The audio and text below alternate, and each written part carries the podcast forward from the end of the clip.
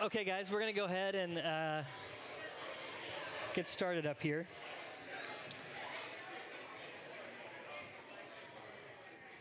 Uh, I want to be, to start this morning, I'm going to be very clear with you guys about where we are going. And my hope and my prayer uh, for, this, for the sermon this morning, for what God reveals to us in His Word, is that you would leave here this morning with the courage to engage with anger.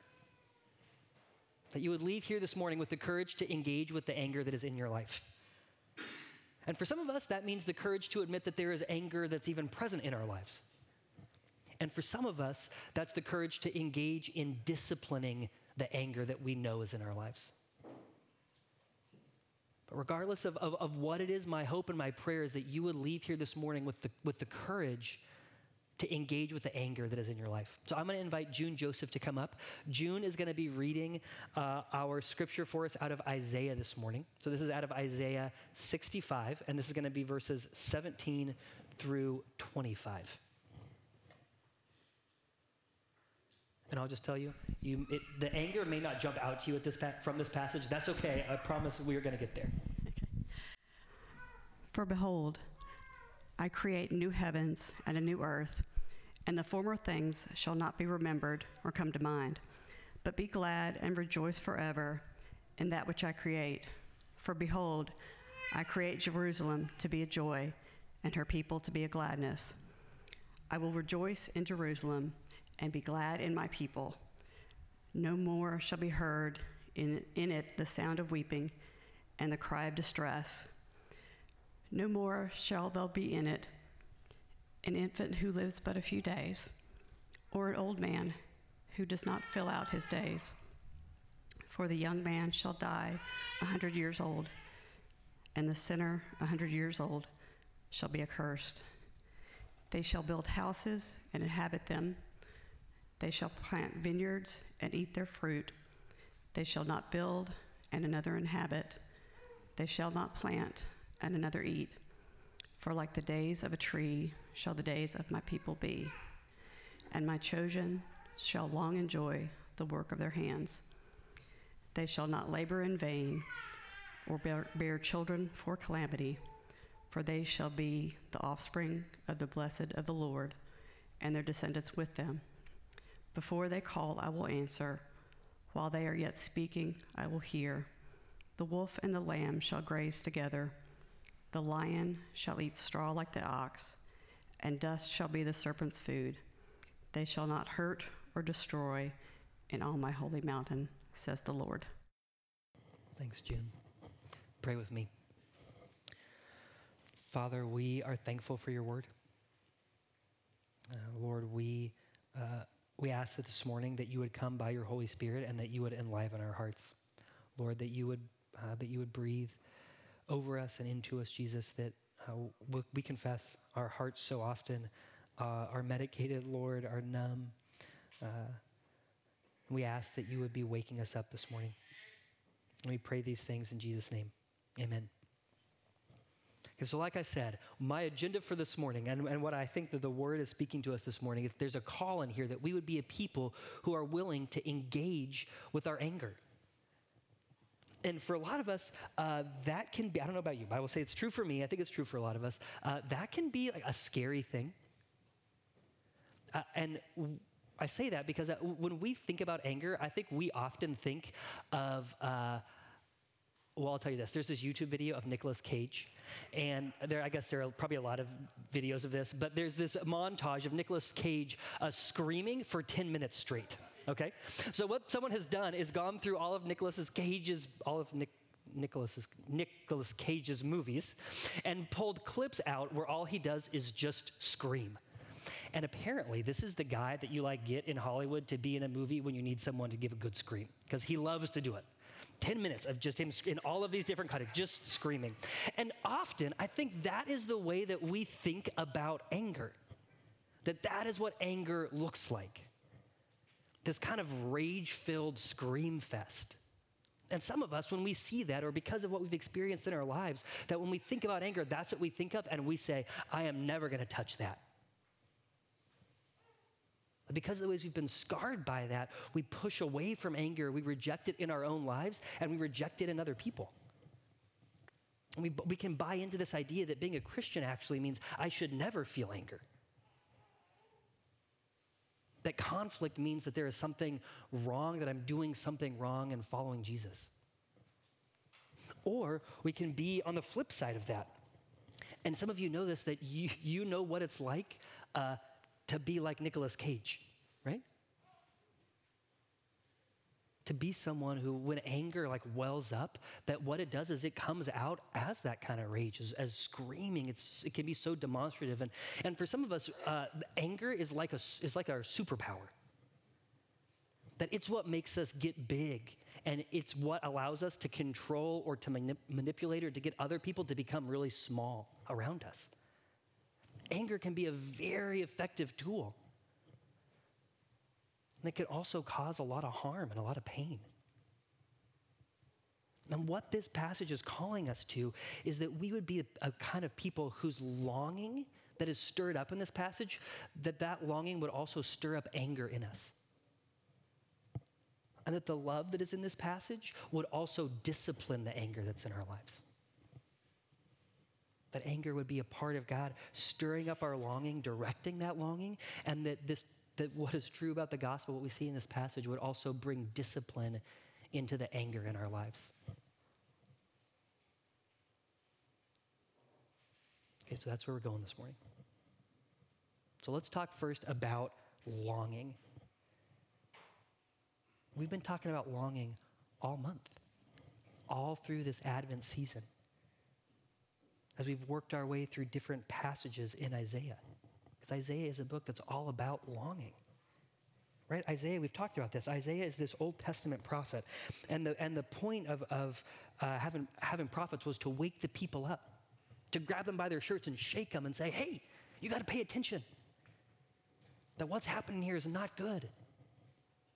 We've talked about how that, that happens in a lot of different ways, that prophets do it with warnings about what's coming. They talk about the darkness that's in us and in the world, and they also do it by, by waking us up to hope, by saying there's a future coming that is better than you can even ask or imagine.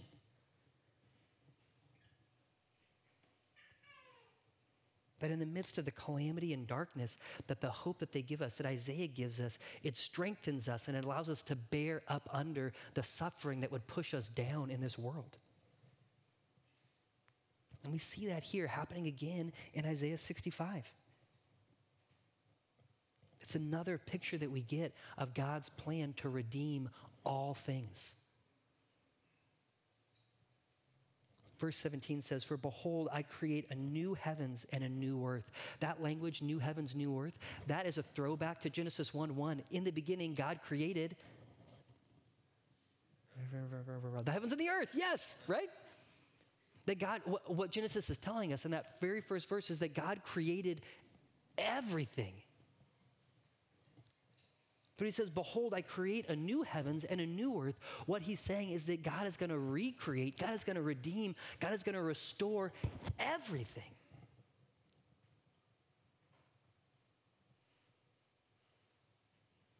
That he's going to remake and restore everything because everything in our world has been touched by sin and brokenness been affected by death. And, and the idea of all of creation being restored and redeemed, uh, that can be a challenging thing for us to wrap our imaginations around, right? And so what, I, uh, what Isaiah is doing here in this poem is he's, he's using pieces of our lives that we can kind of connect to, and then he's showing us how those things will be better as a way of helping us open up our minds and our imaginations to the goodness that is coming for us in a new heavens and a new earth. We see it in verse 20. No more shall there be in it an infant who lives but a few days, or an old man who does not fill out his days. That what Isaiah is acknowledging is the pain of death that so often interrupts our worlds and our lives. The accidents that take uh, infants from us. And then when that happens, we cry out and we say, That's not good. That's not right. And Isaiah is saying, God is saying through Isaiah, You're right. And there will be a day where that doesn't happen anymore.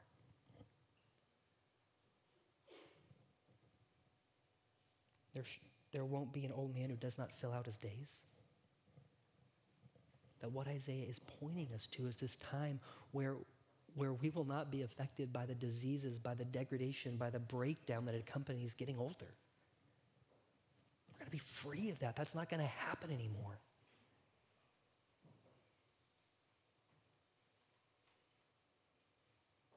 He talks about uh, us being like a tree. For like the days of a tree shall the days of my people be. I don't know if you ever have this experience, but I think about this sometimes as I'm out walking, like at Shelby Bottoms, that there are trees there that were there before I was born, and those trees will be there after I die. That's the picture of a tree that Isaiah is using here, is the, the long lasting nature of trees. He's saying that will be true about us. That is how that is how far away death will go, is that there will be a firmness and a rootedness in who we are as people that will go on and on and on.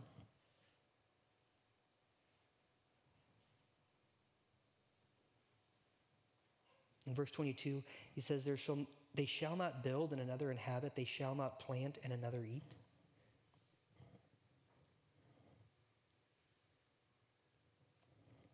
That often the, the reality that Isaiah is calling out is that often uh, our work can feel fruitless.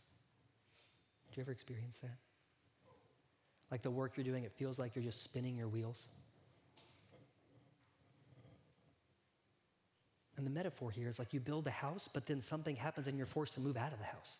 You plant a vineyard, but you never get to taste the fruits of that. Uh, because someone else has invaded and kicked you out of your house, or the vineyard has died, or, or something has happened that's made that impossible. And while we don't often plant vineyards, that's true about our work, isn't it?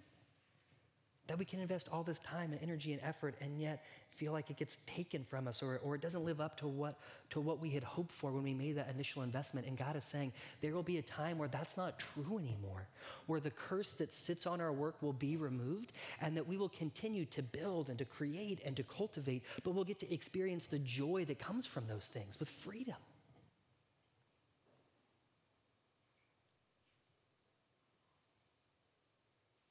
The creation that we engage with will be unmarred by critique or comparison.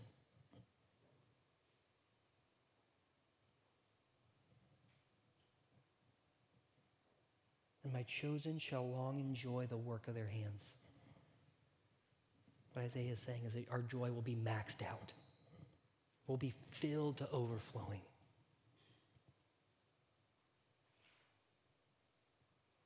And that picture, we've talked about this a number of times, but we will keep talking about it. This is so much more than an endless rock concert in heaven, right? No, that's not what we're talking about at all. We're talking about a place that we are actively engaged as, in, as people in the work of, of tending to creation and helping it to become what it was created to be, of us becoming who we were created to be, of us being in each other's lives as, as we all become who we were created to be in the light of who God is. That that is the new heavens and the new earth. So much more than an endless golf game. As if the best thing that we could imagine is simply being entertained for the rest of our lives. No, this is not an endless vacation. There's a new heavens and a new earth.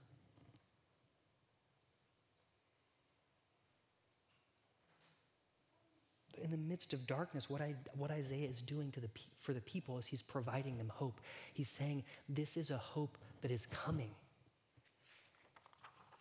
What he's doing is he's stirring up longing in them, and that hope, it aches, doesn't it? As we anticipate what the world could be like, but it's not like yet. And that ache happens because it requires us to acknowledge that the world is not as it will be. That's painful. I think at the Christmas season, we often substitute that hope or that longing with nostalgia, don't we? Because nostalgia, it plays on that pain, it riffs on the pain. But rather than looking forward to what will be, it causes us to look back on what has been, but it causes us to look back on an imaginary past. That if only we could go back to Pogs and Pokemon cards, everything would be better, right?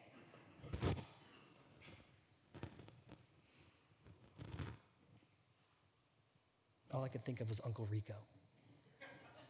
Man, I used to be able to throw a pigskin, you know, over those miles, a quarter mile. Doesn't matter if you don't know who Uncle Rico is. You know an Uncle Rico, right? Who will tell you, oh, back in my prime, back in the day, I used to be able to, I could. That nostalgia is a way of anchoring our, it, it's not a hope, it's anchoring our joy in the past, an imaginary past that doesn't exist and probably never existed. It's full of self glory or self pity. No, our hope, our longing, it directs us forward into the future and it says there's a day coming.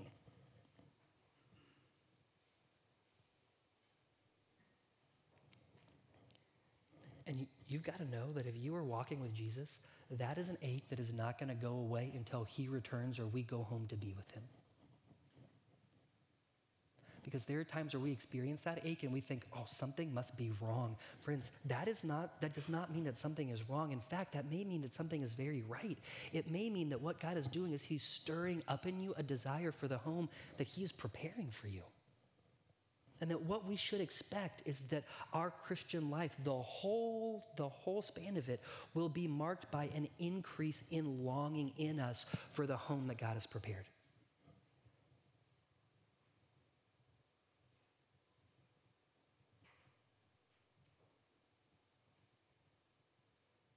That we live in the not yet of God's promise, that it hasn't fully come yet, and that's painful. Okay, now here's where anger is important. Because what can happen is that uh, that makes us sad, right? That would be the emotion word that we might associate with that, with that aching, that waiting, that it makes us sad to be in a place where there's so much pain and suffering, where the world is not as it, as it one day will be.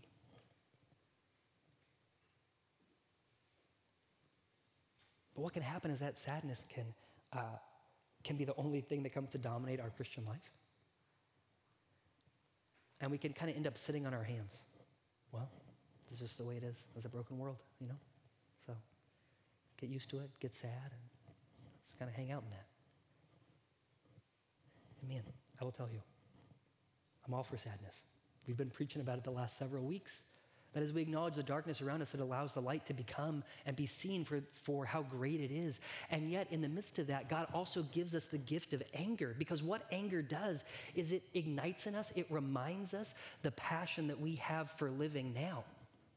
Because as much as we live in the midst of the not yet of the kingdom, of the fact that the promises have not fully come, the promises of God have broken into our world. We talked about that late last week when we talked about joy that there are ways that the kingdom of God is consistently punching its way into our world. There is an already nature to the kingdom of God. And anger is what God uses to stir us up and to remind us that He's calling us to participate with the work that He is doing right now. The anger is what stirs us up to say, no, there are things that are not right in this world, and there is something that I can do about that. The anger moves us. But anger allows us to become aware of the values that we hold on to in our lives. It's one of the things God, God does with anger is he clarifies for us what's important to us. He shows us what is worth fighting for, and it can even give us the energy that we need to fight for the things that matter. To pursue intimacy, to pursue change, to do it with passion.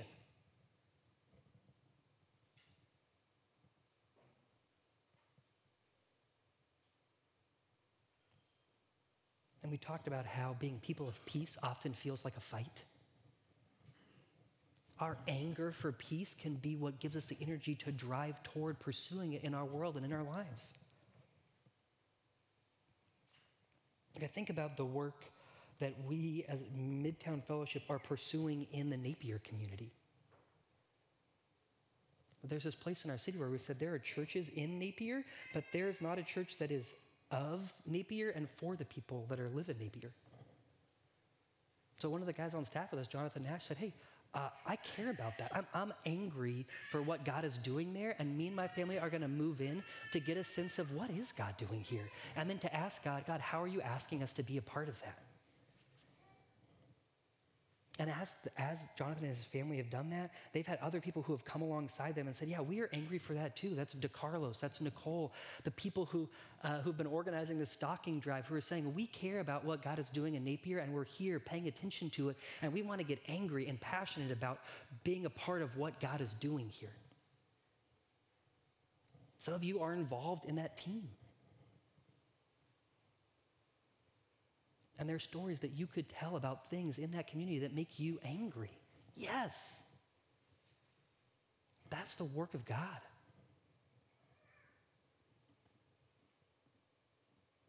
And in the same way that we see things that are worth getting angry about that are out there, that there are things that are worth getting angry about that are happening in our own hearts and lives.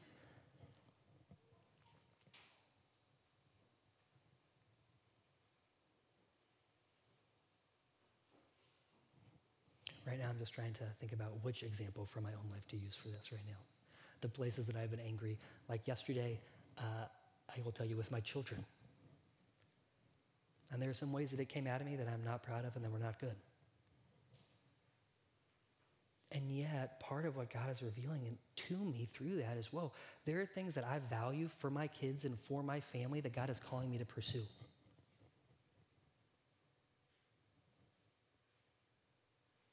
That he's stripping back the, the, um, the spiritual apathy that can so easily cre- creep in and waking me up to know I'm, I'm passionate about uh, what is happening in the lives and the hearts of my children. Anger does that, it, it clarifies for us. Guys, anger can even be what God uses uh, to grow us in intimacy with other people. I got a friend two weeks ago who called me and said, Hey, uh, I'm angry. And I'm angry with you. And here's what you did that made me angry and that hurt. It was such a gift to me to have someone lean in and say, I care enough uh, to bring this to you and to seek reconciliation and peace in this relationship. Anger does that. And if that's true with our relationships with people, that's true for our relationship with God. That anger can actually promote intimacy in your relationship with God. Because there are times, and the Psalms, uh, they're full of this stuff. Of the psalmist crying out to God, saying, God, where are you? Look at what's happening around me. This is not good. Why are you letting this happen? I'm angry.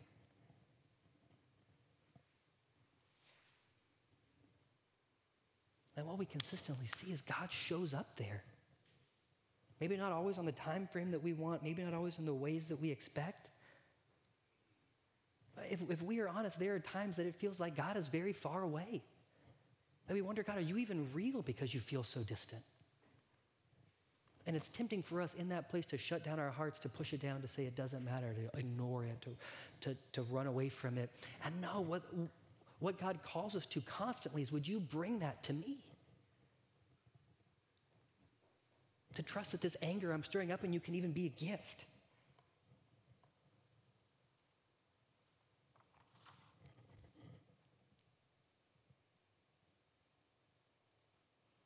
Anger is a key part of us being a people who are willing to persevere in longing. But that anger, it also needs to be disciplined. That anger also has to be brought under the discipline of the gospel. Right now, if you're here, it means that you're missing the World Cup, right? For some of you, that's very sad. For some of you, you don't even know what I'm talking about. But there's a person who's playing in the World Cup. His name is Lionel Messi, right? And um, he's old, at least by soccer standards, okay? Uh, but his team is playing in the final. And part of the reason that is happening is this is a man who is very gifted, but has learned over the years to bring discipline to the gifts that God has given him. Because gifts without discipline, you play like the Americans. They may get you a little ways, but it's not going to get you all the way, right? It's a young team. We have a lot of hopes, okay? Next time. Uh, but that's what we, we see that all around us in our world is that the gifts that God give us, gives us, they're gifts that need to be disciplined. That's true with our anger.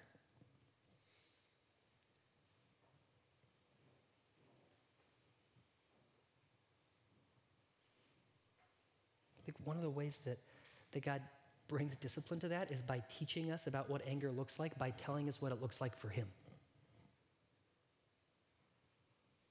Our God is a God who is angry.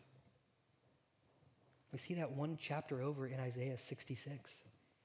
For behold, the Lord will come in fire, his chariots like the whirlwind, to render his anger and fury and his rebuke with flames of fire. And our God, guys, our God is a God who comes with anger because our God is a God who loves. And that's what love looks like. That when God looks at what sin has done to us and what sin has done to our world, that God is angry. And what he's promising us is there will be a day that I come and I deal with that sin. But what he also tells us is that he, he's moved on our behalf in that sin. Like I said, he's angry for what sin has done to us. It makes me think of Exodus 2.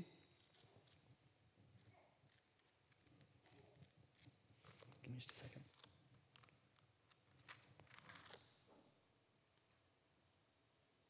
This is early in Israel's history when the people of God are, are in slavery in Egypt. It says, During those many days, the king of Egypt died, and the people of Israel groaned because of their slavery, and they cried out for help. And their cry for rescue from slavery came up to God. And God heard their groaning. God remembered his covenant with Abraham, with Isaac, and with Jacob. God saw the people of Israel, and God knew. And then you know what God did? God sent Moses. The people groaned, they cried, and so God heard, he remembered, he saw, and he knew. And then God moved. But his love for God's love for his people, it moves God on their behalf.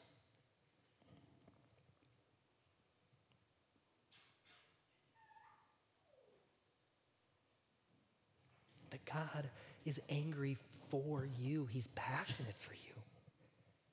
He's moved in his inward being with compassion and with anger for you because of how much he loves you.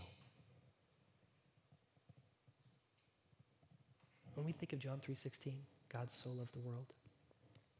Right? It, we think about it, it, I think it's like a, if we were going to post it on Instagram, we'd put it with like a nice mountain lake behind it. What a calming thought.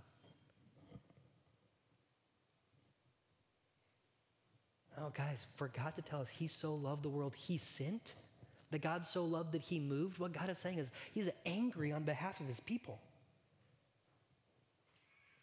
Like a desperate mother longing for a missing child who is dedicated to finding that child, who's willing to do whatever it takes. That's God. That God so loved the world that He gave, that He gave, and that He came Himself. And what is true, what happened to Jesus on the cross is that anger that God had towards sin, the wrath that we deserve because of our sin, it was poured out on Jesus. That is how God dealt with his anger against sin. And, and at the same time, his anger for us is his love for us, is he was willing to take that anger on himself.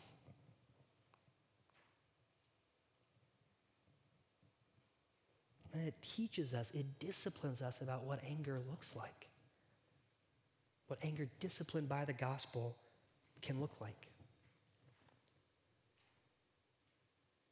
The first thing it teaches us is to, to inquire and to listen to the Holy Spirit in our anger. Do you guys ever kick pieces of furniture in your house? It happens to me all the time. That's one of the things that makes me um, most immediately angry. That and stepping on small toys, okay? They've made me bleed before. It makes me so angry.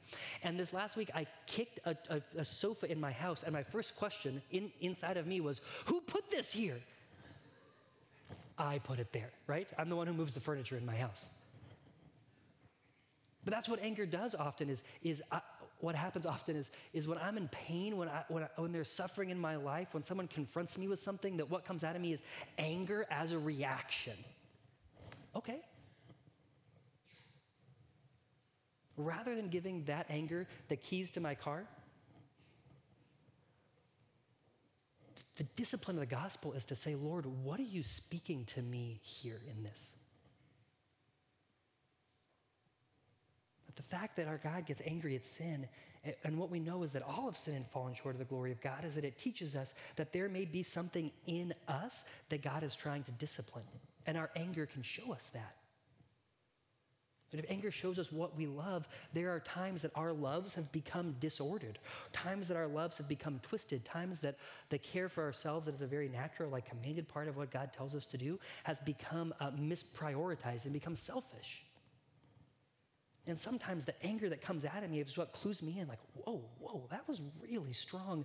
Maybe there is something else that's happening here. Maybe there's something that God is calling me to fight for. Maybe there's something that God is calling me to repent of. Yeah. That causes us, it, it requires us to lean in and to listen.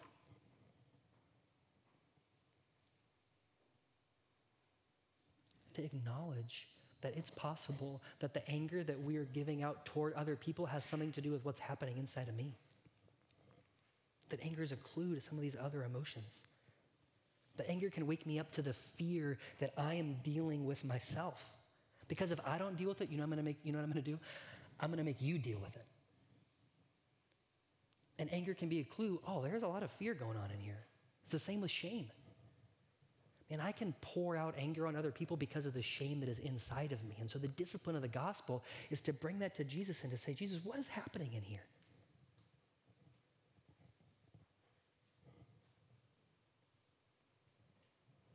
And friends, we, because of, because of what God has done for us, because of the love that He has poured out and is constantly pouring out on us, it gives us the freedom to then admit where we mess things up.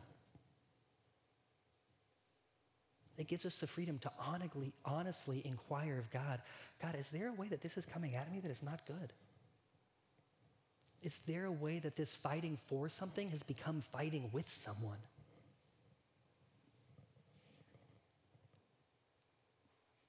It gives us the courage to see that because we know that acknowledging it, uh, there's nothing, that, it, it has no power to change who we are or how much we're loved. It's the security of the gospel, of the love that God has already poured out on us, that gives us the security to honestly look at ourselves.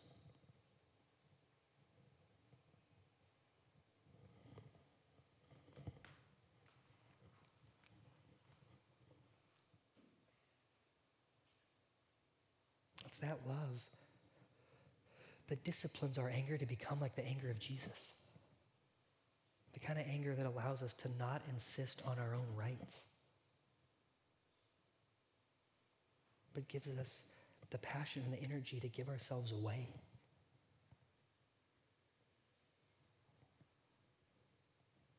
So, anger is what God uses to stir up our longing, to push it into movement, into participation with the kingdom of God. And yet the gospel brings discipline to that anger. It gives it direction. It allows us to sit and to listen to the Lord in it. And for it to become something that uh, allows us to look to the interests of others rather than to the interests of ourselves. Which means that one of the best things that can happen for Nashville, one of the best things that could happen for East Nashville, is that this room of people would get angry. One of the one of the best things that could happen for East Nashville is that this room of people would get angry, would have our longing stirred up, our passion for the kingdom of God being advanced in our community to be stirred up. That we would be angry to see, God, we want to see you move in our lives and in the lives of the people around us. We're passionate for that. That we would be angry for the people around us to know the good news and the gospel of Jesus. That's a good thing that we would be stirred up to seek the good of our neighbors and the people who are around us, of our wider community. That would be a good thing, wouldn't it?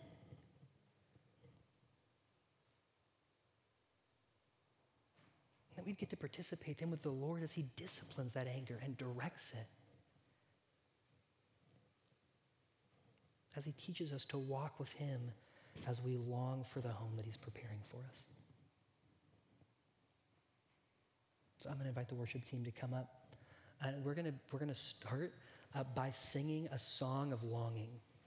O come, O come, Emmanuel. That allows us to engage with the fact uh, in the words and in the tone of the song that this world is not the world as it one day will be. And we'll move out of that then towards celebration for what God has done and, and, and then with celebration out into our world. So pray that you would, I'll, I'll pray for us in a second, um, that we'd be able to, that the Holy Spirit would lead our hearts kind of in that progression, in that growth and anger, uh, even this morning. Let me pray for us.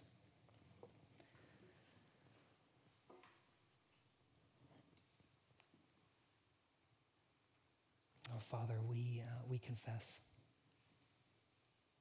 Lord, we confess there are so many places our hearts have grown cold. Uh, where the longing that we're talking about uh, has in many ways died within us. Lord, we pray that you would revive that in our hearts this morning. And Jesus, we confess there are so many places that our anger has come out of us in ways uh, that have hurt other people, that rather than bringing peace have brought uh, war, ways that uh, rather than bringing health have brought destruction. Oh, Father, would you forgive us?